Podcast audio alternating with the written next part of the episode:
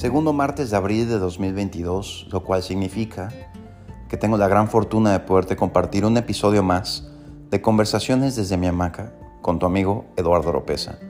Muchas gracias por acompañarme en esta loca aventura, que ya episodio número 38, y estoy seguro que juntos vamos a ir descubriendo más y mejores cosas, porque créame que no nada más ustedes aprenden algo nuevo, que espero que así sea, pero el que más aprende soy yo. Así que vamos con el episodio de hoy, que se llama, y está un poco tétrico el nombre, pero no se preocupen. Si me muero hoy, me muero feliz. Acompáñame.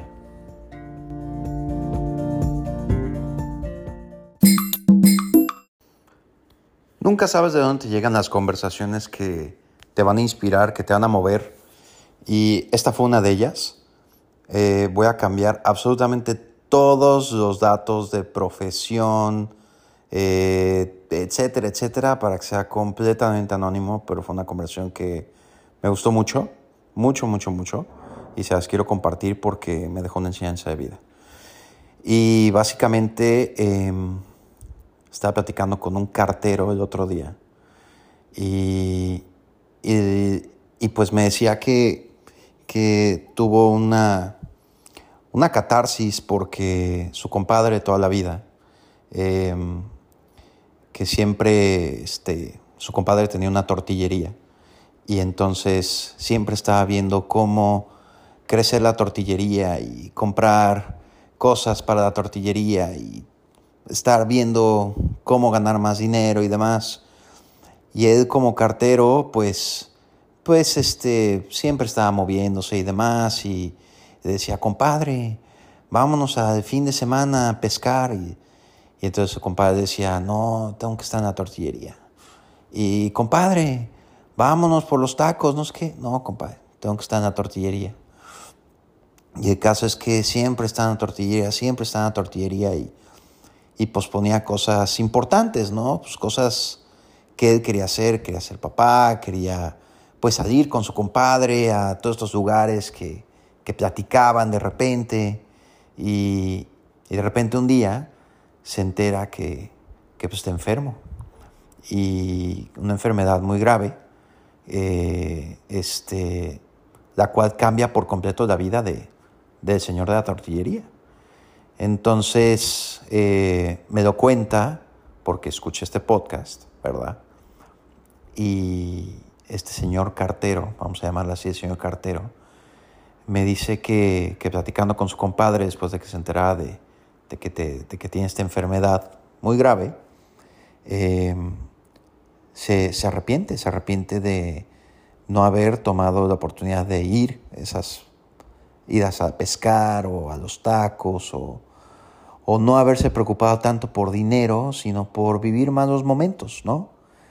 Pero es triste, es triste porque por más que lo platiquemos, por más que lo comentemos de vivir en el momento y estar presente y dar lo mejor de ti, eh, todo este tipo de cosas, no es hasta que tenemos una llamada atención grave que realmente decimos chin y nos ponemos la pida. Eh, así que el mensaje que te quiero transmitir de todo esto es, no esperes una llamada atención, para realmente darte cuenta de cuáles son las cosas importantes de tu vida, quiénes son las personas importantes de tu vida y qué es lo que realmente quieres de esta vida. Porque tú nadie mejor lo que tú mejor que nadie lo sabe. Así que espero que realmente medites qué es lo que quieres en esta vida, a quién quieres tener cerca y sobre todo qué es lo que vas a hacer para realmente estar presente, ¿no? Esto va directo al grano y conciso. Así que espero que, el mensaje fluya de manera correcta.